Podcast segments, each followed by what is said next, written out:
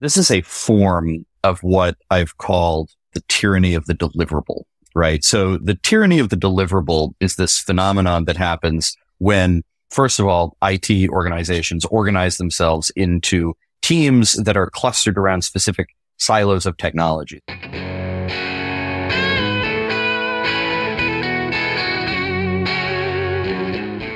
G'day and welcome to Amazing Apps. I'm your host, Neil Benson. Whether you've joined me before or maybe this is your first time here, a very warm welcome to you. My guest today on the show is Andrew Welch. Andrew is a Chief Technology Officer at HSO, and his role is to advise customers on their big strategic technology bets. And he's well placed given his background in IT strategy with the US Coast Guard and in his prior consulting roles. He's an author, a Microsoft MVP, and a regular community and conference presenter. If you're an IT leader, architect, consultant, you'll learn a lot from Andrew's perspectives on the importance of IT leadership, cloud ecosystems, data platforms, artificial intelligence, and the future of innovation in technology. Visit amazingapps.show slash 149 where you'll find links to Andrew's social media and his blog, Cloud Lighthouse. Let's meet Andrew Welch. Andrew, welcome to Amazing Apps. It's fantastic to have you on the show. I'm a long-time fan. I love some of the work that you've been doing. And I know you're a best friend to CIOs on both sides of the Atlantic. Uh, how's it going? Well, I mean, you know, there's nothing like nothing like a podcast to make you feel way better about yourself than you did before it started. So this is already going great. Thank you. Thanks, Neil. You've been doing a lot of work recently and sharing a lot of your your thinking with us around how CIOs and, and technology leaders in particular should approach digital transformation, not just from a workload perspective. Hey, I've got this application I need to, to digitize, but try to encourage us to, to take a more holistic approach. Do you want to share with us some of your highlights of your, your recent work? Yeah, yeah, sure. This is, this is a clearly a, a favorite topic of mine lately. And let's think about why, why why do CIOs need at this particular moment in the evolution of the, the technology? Why does so much of this need to be CIO led? And I think that, you know, over the last several years and, and really for as far back as the, certainly the cloud is concerned, but really, you know, modern information technology, a lot of efforts, they've been very implementation focused and they've often been driven by the particular stakeholders who needed the thing. So the right. marketing department needed marketing automation and the CFO needed finance capabilities. What's happening now is that we've really made a, we've made a break, a transition into the, the era of ecosystem of cloud ecosystems, of cloud ecosystem architecture. And ecosystem is a word that gets thrown around very easily by a lot of people. So I find that it increasingly means something different to everyone who, who uses it. But the bottom line is that these technologies are not easily implementable in, in isolation of one another. So if you look at AI, for example, and that's everyone's favorite acronym, right? Yeah. But if you look at AI capabilities, people are super obsessed with the AI workload, the shiny thing, right? But the fact is, is that none of it works if you have not built a proper modern data platform sitting underneath of it. So because this interconnectedness among different technical components of a typical cloud ecosystem, this is something that really needs to be led at an executive level. And there needs to be some really good air traffic control, I think, around what lands in the ecosystem, how it fits in pieces together, or you're just never going to get to the, the kind of value that you're hoping for. I met with a customer recently who has some dynamics here, got Snowflake over there as a, as a data warehouse. They got mm-hmm. some, I can't remember the integration platform they got. They got Adobe customer data platform. Got Microsoft customer insights over here. They've got Zendesk for taking customer calls. I'm like, how did you end up with this landscape? And they're like, well, well, we just focused on one thing at a time. There was a solution architect for each of those projects. And now we've come up for air and, oh, maybe we should have had an enterprise architect taking a big, much bigger picture look at this thing because they've ended up with, with a bit of a mess. Do you, do you see that kind of scenario played out in a lot of organizations? Yeah, I do. And, and I think that I, I, actually was just having this conversation with someone about the role of that enterprise architect. And I even think that enterprise architects um, will tend to be very focused, at least in my experience, on where a solution architect is focused on a specific workload. An enterprise architect gets very focused on maybe four or five workloads, often right. uh, very focused on core business systems. So how will our ERP interact with our marketing automation, interact with our CRM or our sales uh, situation? So enterprise architects, there are some very talented enterprise architects out there, but I almost think that what's really called for here, and before we insert another brand of architect into the mix, but it's this idea of whatever you call it, the cloud strategist, right? What is our IT driven strategy for building capabilities that are going to piece together correctly and drive value for the business? And I think that that's a very different uh, remit, a very different scope than what most enterprise architects and certainly what most solution architects are really focused on. It's great if you have no cloud and you've got a cloud strategist whose job it is to design everything from a greenfield perspective. The world uh, in reality is a lot messier than that. There's, there's multiple cloud workloads already in place. Do you see customers wanting to pursue a multi-cloud strategy from some kind of resilience point of view. Like we, let's have a little bit of Azure, a little bit of AWS, a little bit of Google, so that if one goes down, the other two are still there, and we haven't brought the entire enterprise crashing down. Or, or do you see people concentrating on the Microsoft stack because of its better value and, and breadth of services? I tend to think that the rationale for multi-cloud that goes basically, as you've said, you know, we, we want to diversify in case one of the clouds goes down I've come to think of that as a rather silly justification for being multi-cloud. I think that there are some, some probably decent justifications out there for being multi-cloud, but one of them is not that one of the world's largest, most valuable mission critical companies is all of a sudden going to go down. That strikes me very much as we're superimposing yesterday's problems around the health of our data center on today's yeah. technology, which I think is pretty silly. You know, we could, we could rip the lid off of this, but yeah. The Microsoft had a period there where they would uh, forget to renew SSL certificates and, and silly things like that. That would, that would, cause things to come crashing down for thousands of customers. But I think they're, they've got their act together these days. So, yeah, you know, it's, it's, it's, it's a little better. It's a little better.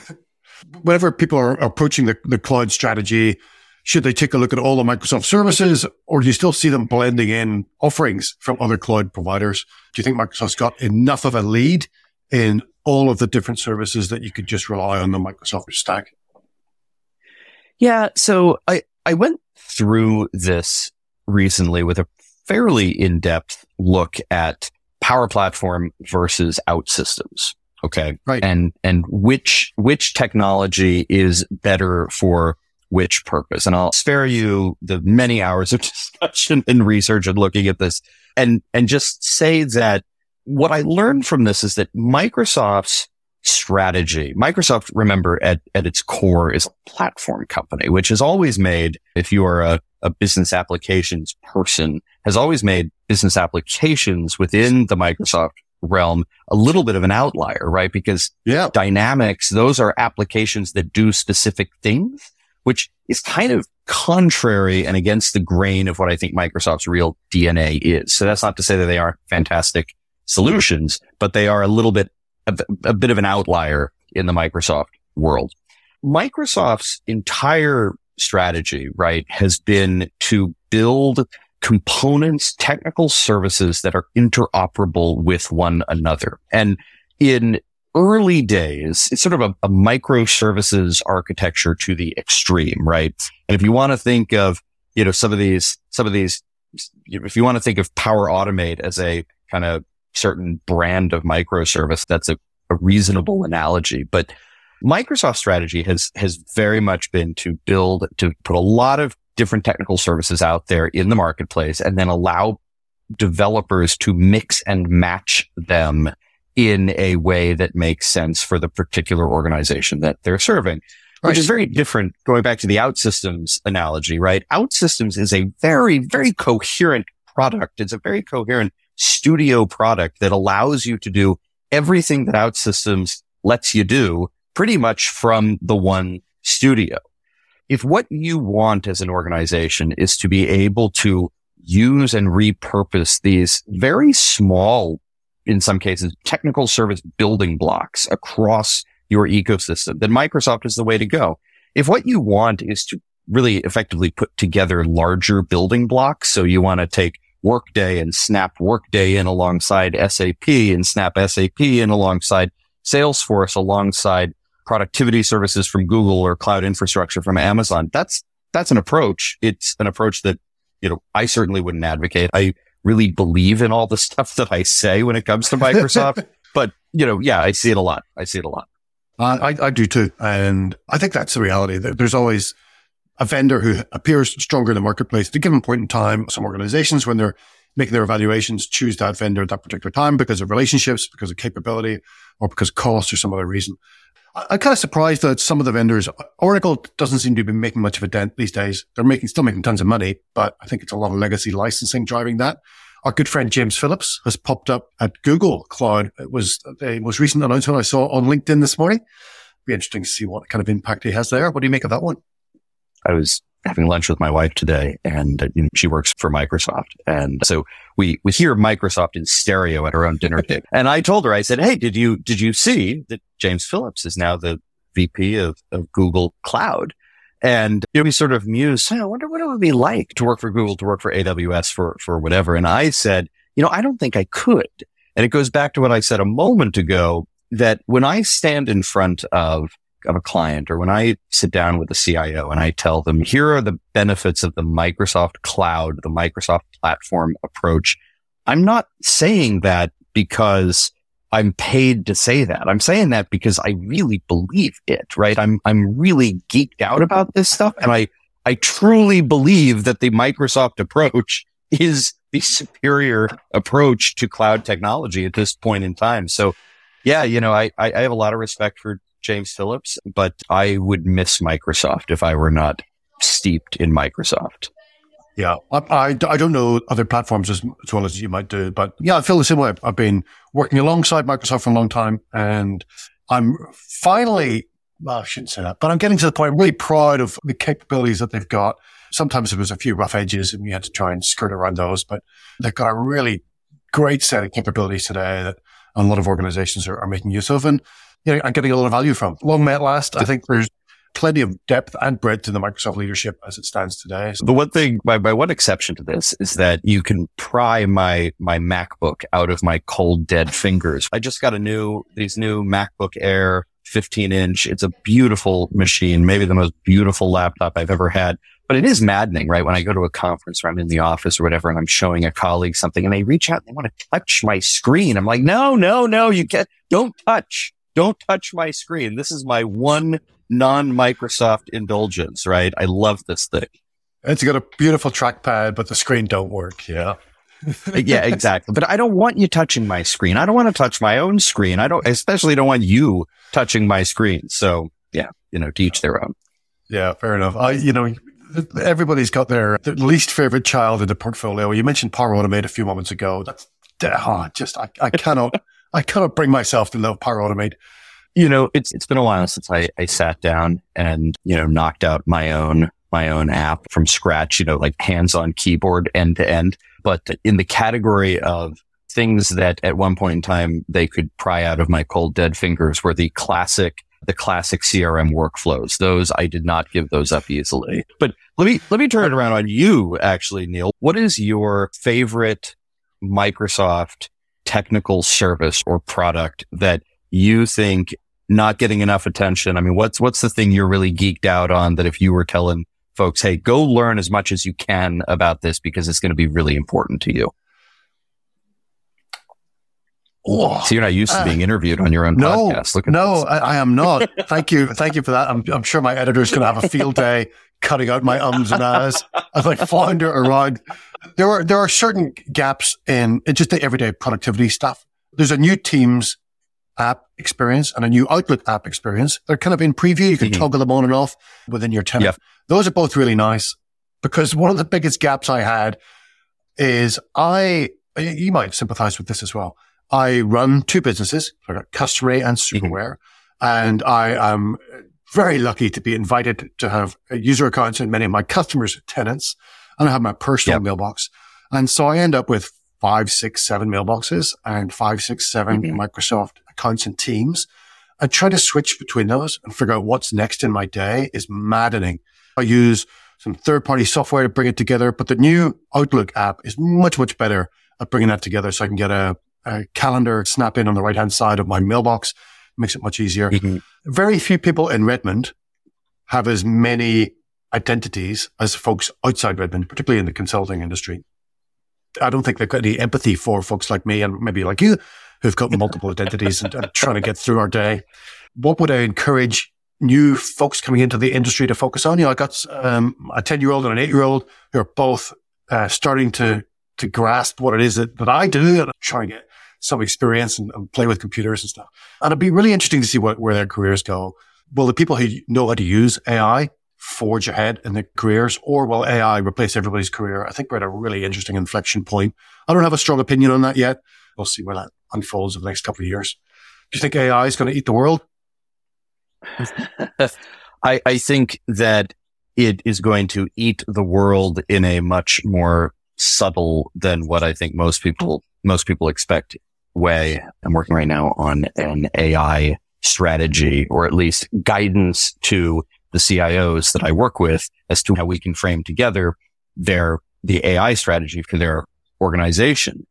One of the things that, that I, I tell them right now is that we're in such early days with AI that uh, no, none of us really know exactly where it's going to go. So therefore, the best investments that you can make in AI, and this kind of gets us back to the original premise of the conversation, the best investment that you can make in AI today is an investment that is going to deliver value to the organization outside of the AI workload itself. So that's a mouthful. So let me, let me explain in order to make AI work, you have to consolidate data. You have to consolidate your enterprise data into yes. storage technology that AI can actually, uh, that cognitive, say in the Microsoft world, that cognitive search can index and that AI can then turn around and use.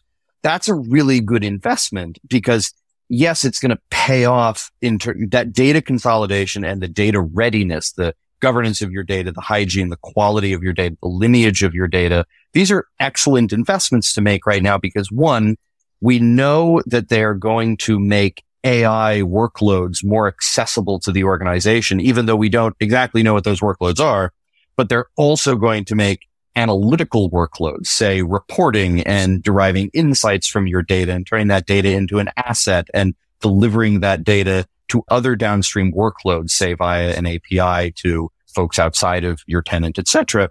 Those are great investments because we can identify value for them, even if the specific thing you have in mind for AI that might seem magical or fanciful doesn't work out. So one of my litmus tests right mm-hmm. now for is this a good AI investment is what value does it offer that has nothing to do with AI? And if you can define that value, you're probably making a better investment than saying, I want to invest in magic tricks and hope that something cool comes out of it later.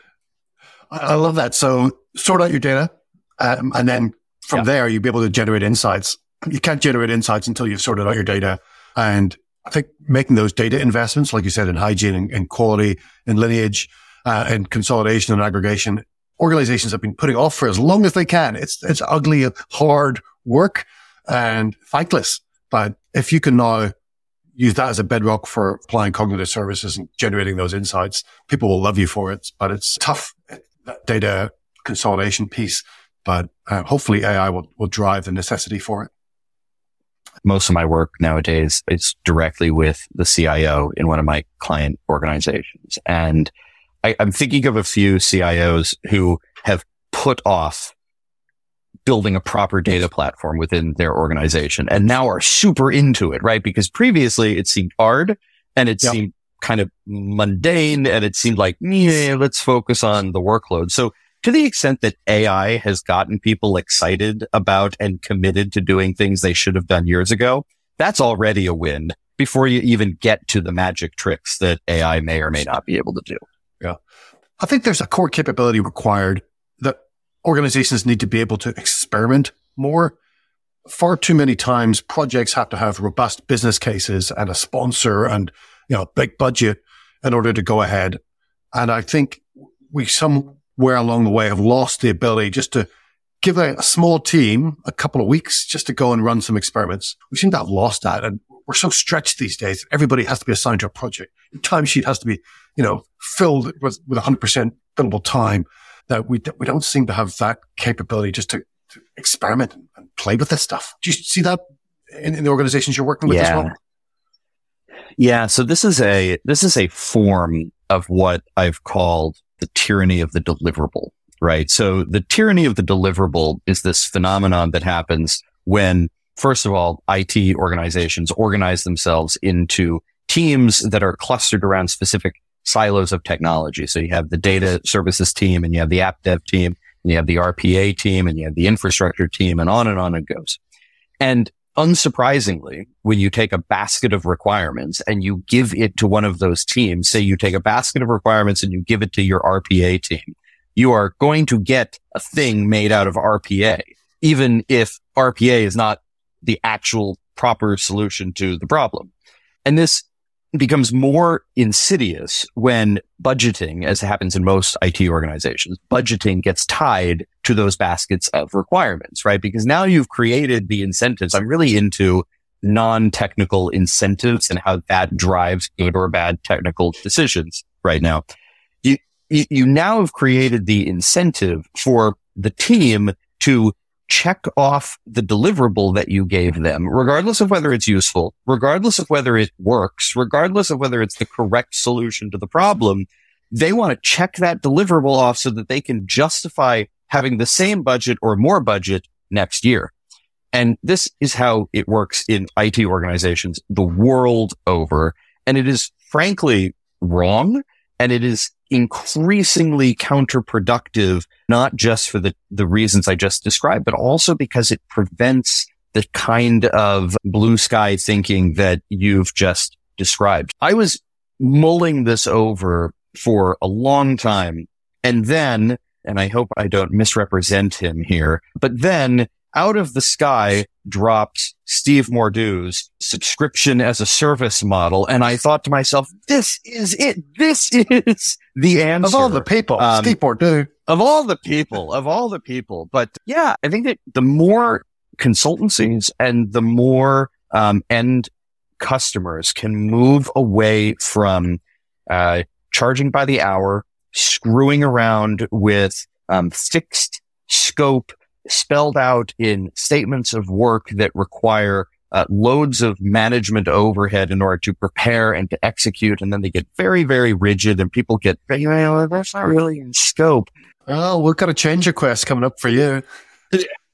those, those old sorts of practices are just killing our ability across the economy and across the world of technology to, to innovate. They're, they're killing us and they're, they're relics of another time and they should be left there uh, because there are better ways of doing things yeah, today. Great. Very good. Very good. And if people want to catch up with you, have you got any conference presentations or anything coming up? I noticed you're promoting the next user group meeting for the UK. User group is that when you're going to? It's normally in London. It's a whole day event. I think they normally throw in London. So, so yeah, so, so the UK, the UK user group, it, it's extraordinarily well run and there's always great content, great sessions. So they do a quarterly all day in person, usually at Microsoft's Paddington office. There's a brewing white paper that I'm working on with some Microsoft folks on this topic of ecosystem architecture. And then the next in person that we're doing, I think will be Nordic Summit in late September. I want to say the last weekend in September in Copenhagen, which is a beautiful city. And of course, Nordic Summit, if you want to think about just top rate, top, top shelf organizers, those guys put on a brilliant event. Um, I love Nordic Summit a lot. So my wife is half Danish, half Australian.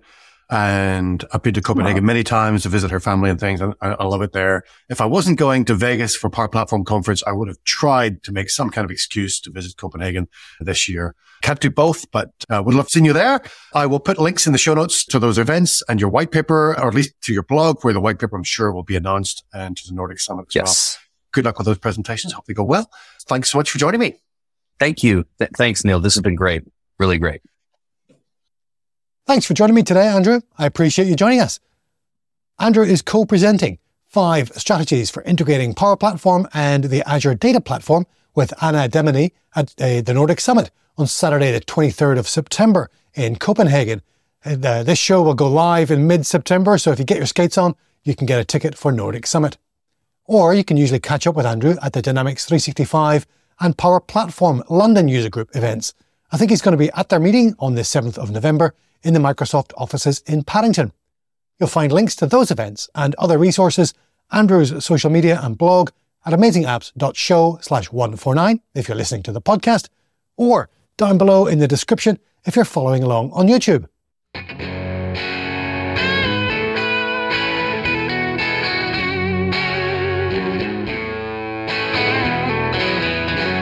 Until next time, keep experimenting,